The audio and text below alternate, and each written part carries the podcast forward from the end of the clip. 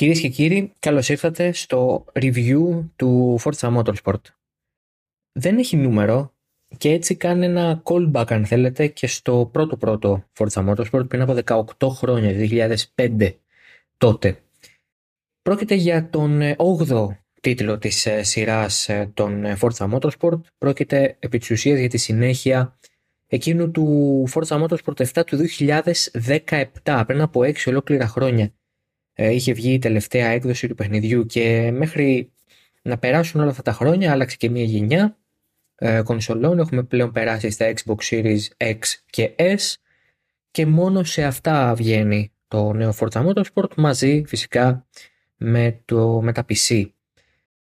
Είχαμε τις τελευταίες ημέρες στα χέρια μας ε, τον τίτλο στην ε, premium κιόλας έκδοσή του, οπότε είχαμε πρόσβαση σε όλο το διαθέσιμο υλικό, πίστες, ε, αυτοκίνητα, ε, για να μπορέσουμε να κάνουμε μια πάρα πολύ ενδελεχή κριτική στο τέλος της ημέρας του, του Forza Motorsport, το οποίο περιμέναμε πάρα πολύ, διότι μπορεί να βγει και το Forza Horizon και να πήραμε μια γεύση από το τι μπορεί να κάνει η νέα γενιά κονσολών της Microsoft σε, στα Forza τα οποία είναι από τα πιο ε, δυνατά παιχνίδια κάθε γενιάς. ε, ε, του Xbox μαζί με τα Halo για παράδειγμα στην ίδια γραμμή αν θέλετε μαζί με τα Gran Turismo στην, σε αγωνιστικούς όρους για το PlayStation.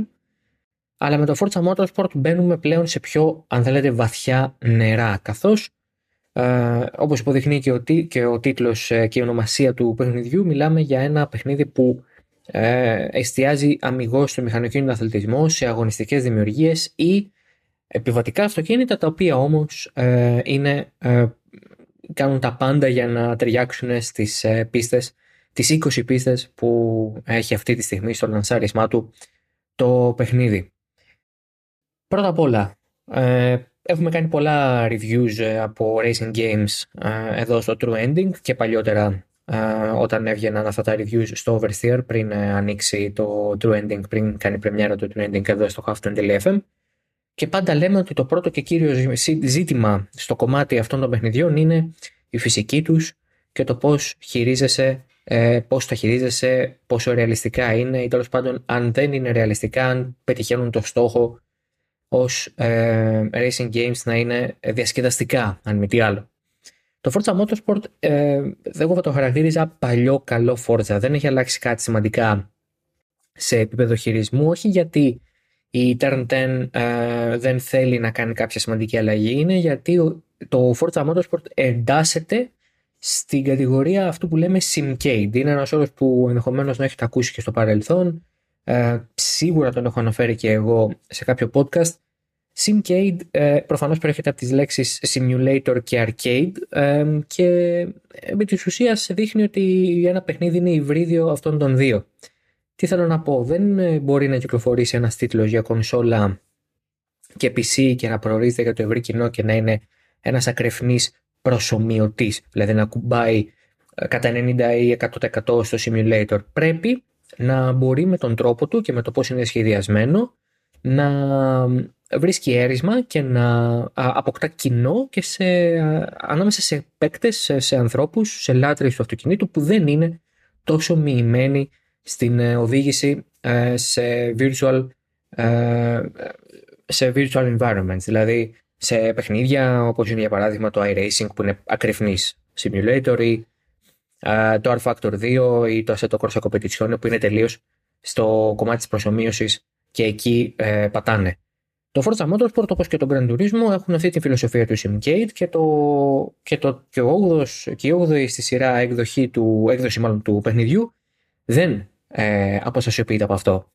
Έχει γίνει μια πάρα πολύ ωραία δουλειά στο κομμάτι της ε, συμπεριφοράς των αυτοκινήτων. Θεωρώ ότι α, παρά το γεγονός ότι δεν έχουν υπάρξει ριζικές βελτιώσεις, έχουν υπάρξει μικρές σημαντικές ε, βελτιώσεις, τροποποιήσεις, refinements αν θέλετε να το πούμε και με, τα, και με από τις ελληνικά όπου ε, μπορεί να παρατηρήσει κανείς μια πολύ πιο ωραία και ελεγχόμενη συμπεριφορά στα αυτοκίνητα ή ακόμα και όταν ένα αυτοκίνητο πάει να φύγει και βλέπουμε ότι χάνουμε τον έλεγχό του είναι πολύ πιο ρεαλιστικός ο τρόπος με τον οποίο συμβαίνει ε, αυτό.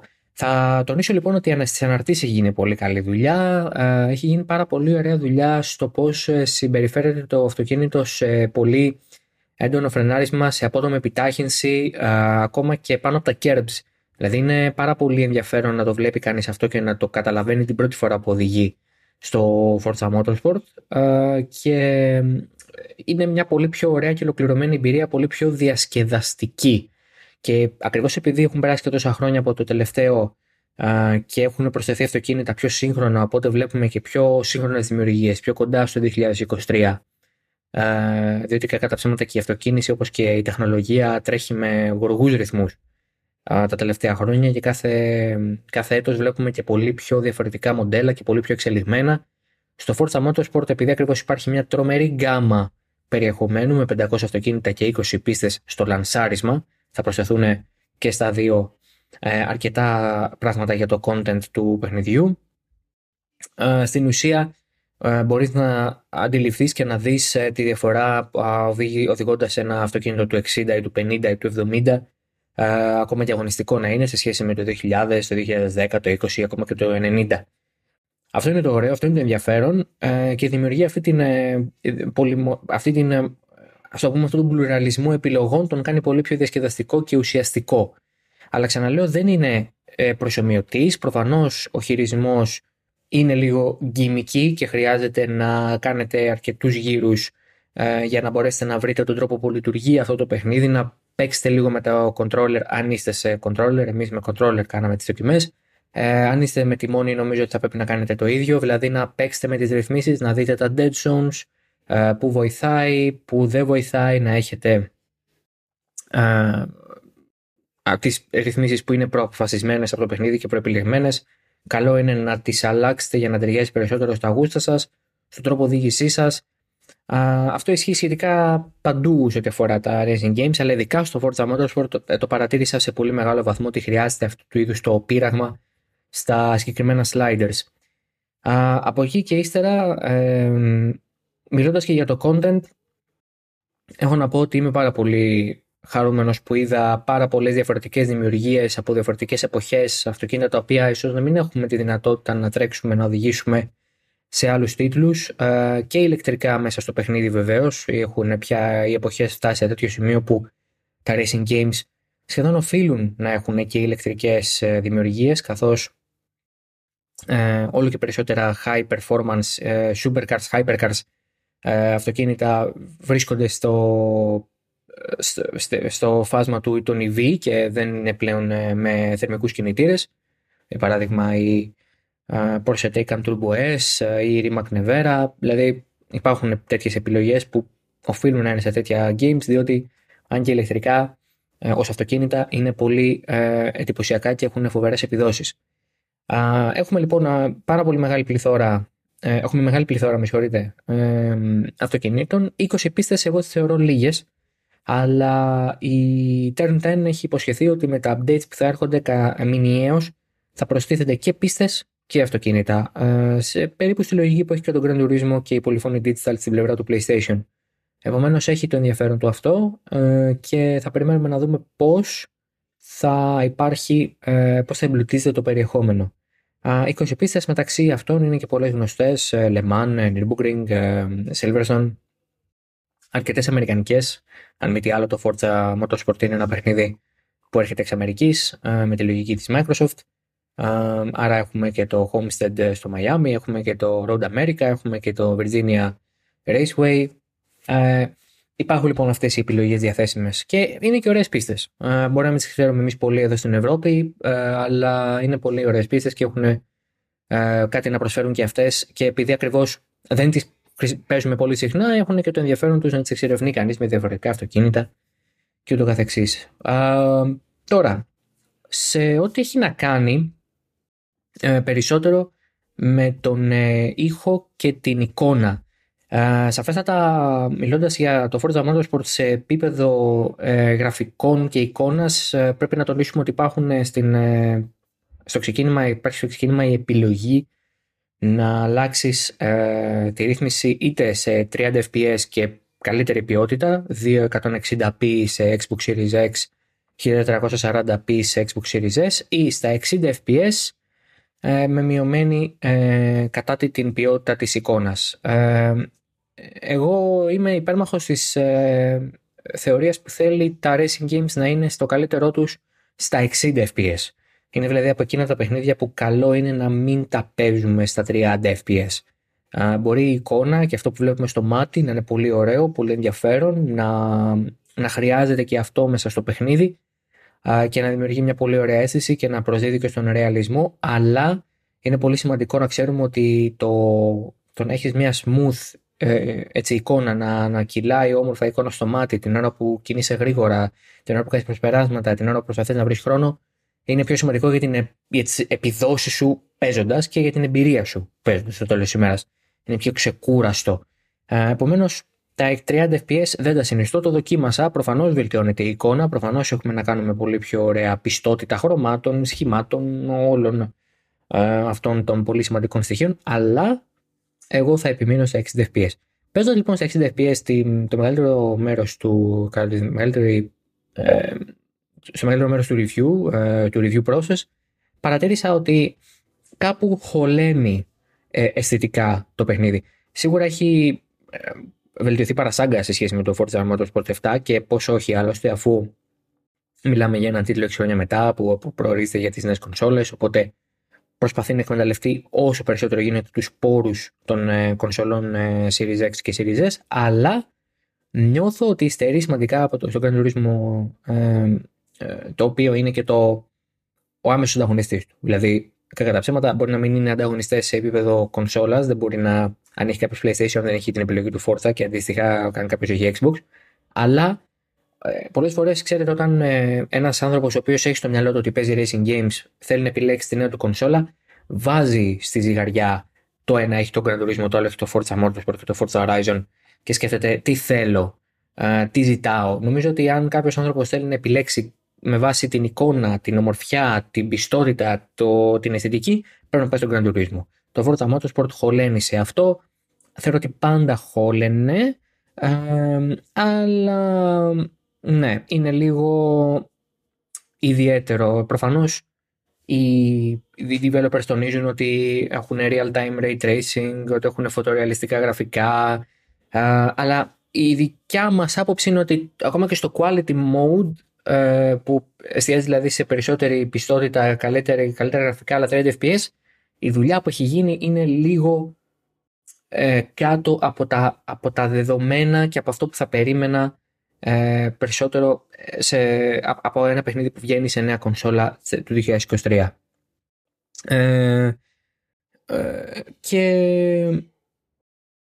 είναι αυτό ίσως κάποιες φορές βγάζει από το mood, βγάζει από την ε, ε, να πω, από, την, από την από το ρεαλισμό και από το immersion, ε, αλλά δεν είναι ε, κάτι το οποίο αποτελεί deal breaker. Δεν θα πει κανείς: OK, δεν το παίρνω το παιχνίδι γιατί δεν είναι ωραίο.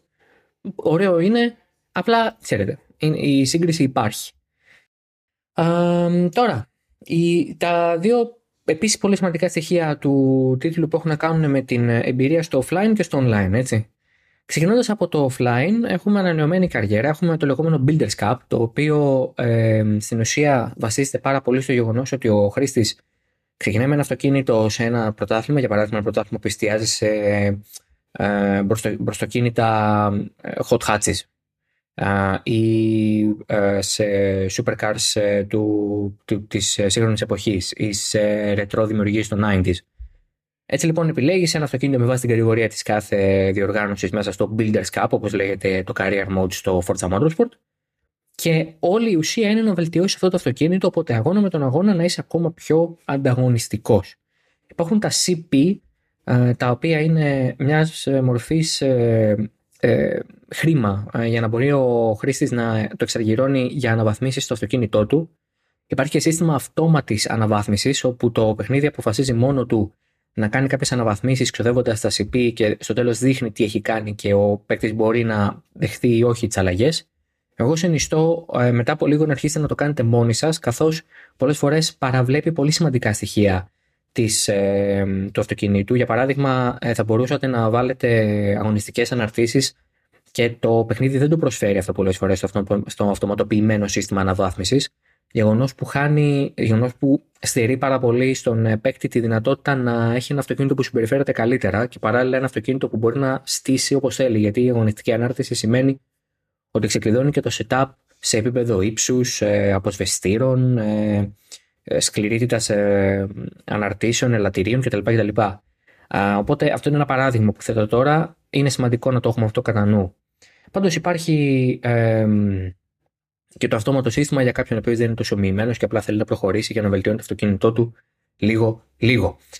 Ε, μέσα στο κομμάτι της καριέρας εγώ θα μιλήσω και για την AI ε, η οποία ε, ρυθμίζεται με slider από το 1 έως το 8 με βάση τη ταχύτητά της. Όσο πιο κοντά στο 8 τόσο πιο γρήγορη η AI αλλά ε, υπάρχει και το ζήτημα της ε, διαφοράς ανάμεσα στο 4, το 5, το 6 καταλαβαίνετε δηλαδή από αριθμός σε αριθμό παρατηρώ ότι όσο πλησιάζουμε στο, δηλαδή στο 7 και στο 8 πραγματικά πρέπει να είστε ένας εξαιρετικά έμπειρος παίκτης με φοβερή ταχύτητα, τρομακτική συνέπεια και πάλι δύσκολα είναι τα πράγματα.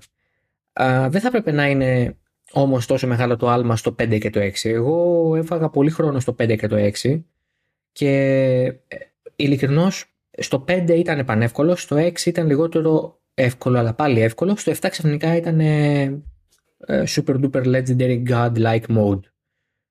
Αυτό νομίζω ότι δεν είναι ωραίο για την τελική εμπειρία γιατί το 6 παρά είναι εύκολο, το 7 παρά είναι δύσκολο, αλλάζει πολύ γρήγορα η διαφορά. Υπάρχει πολύ μεγάλη διαφορά, αλλάζει πολύ γρήγορα ε, η, η, η, η, δυσκολία που σου βάζει το, το παιχνίδι και αυτό χαλάει επίσης την εμπειρία. Ε, αν είσαι ένας παίκτης ο οποίος είναι πολύ γρήγορος για το 6, αλλά όχι αρκετά γρήγορος για το 7. Και δεν είναι θέμα μόνο προπόνησης, έχει να κάνει και με το γεγονός ότι μαζί σου αναβαθμίζουν τα αυτοκίνητά τους και οι υπόλοιποι στο πρωτάθλημα. Επομένως, συνεχώς έρχεσαι αντιμέτωπος με εισάξιο ανταγωνισμό με αυτή την έννοια. Άρα θέλει προσοχή εκεί. Το άλμα στο 7 και το 8 είναι οπωσδήποτε μια διαδικασία που χρειάζεται πάρα πολύ χρόνο και θεωρώ ότι δεν θα έπρεπε να είναι τόσο μεγάλο το άλμα από αριθμός σε αριθμός στο slider. Το άλλο που μου κάνει εντύπωση είναι το ότι μπορείς να επιλέξεις σε ποια θέση θα εκκινήσει στον αγώνα και αυτό αλλάζει με βάση και αυτό μάλλον αλλάζει το τελικό ποσό που θα πάρει ο παίκτης αν ανέβει στο βάθρο.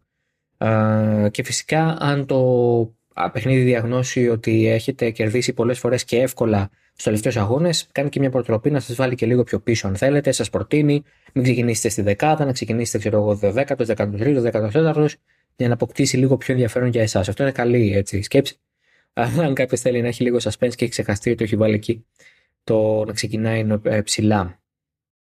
Ε, οπότε υπάρχει αυτό στο κομμάτι του, της εκκίνησης. Εγώ θεωρώ ότι θα έπρεπε να υπάρχει ένα qualifying session, κατά τα κτίρια δοκιμές δηλαδή, κανονικά, έστω και ενός γύρου, δύο γύρων, για να είναι λίγο πιο ας πούμε αξιοκρατικό ε, και να έχει περισσότερο ενδιαφέρον για τον ε, παίκτη άλλωστε, γιατί ε, κατά τα ψέματα το να επιλέγεις που θα κινήσεις κάποιες φορές ε, είναι λίγο cheat mode. Αν ξέρεις ότι είναι δύσκολος αγώνας, πας και κινείς πέμπτος, τέταρτος, δεν μπορείς να κινήσεις, νομίζω, τις πρώτε δύο θέσεις. Με συγχωρείτε αν με το θυμάμαι απ' έξω, οι δύο πρώτες θέσεις, νομίζω, όχι τρεις, οι δύο πρώτες θέσεις. Οπότε μπορεί να ξεκινήσει και τρίτος. Εντάξει, είναι λίγο cheat. Αν θεωρείς ότι είσαι σε μια πίστα που δεν σου πάει ή το αυτοκίνητο δεν σου αρέσει, πας και ξεκινάς τρίτος και αυξάνεις τρομακτικά τις πιθανότητέ σου να κερδίσεις τελικά στον αγώνα. ακόμα και αν πάρεις λιγότερα credits ε, στο τέλος. Τα credits φυσικά τα οποία χρησιμοποιούνται για αγορά αυτοκινήτου κτλ. Uh, σε ό,τι αφορά το online, uh, οφείλουμε να ομολογήσουμε ότι δεν έχουμε τρέξει στα επίσημα sessions uh, που άνοιξε προαιρετικά το Forza Motorsport για τους reviewer.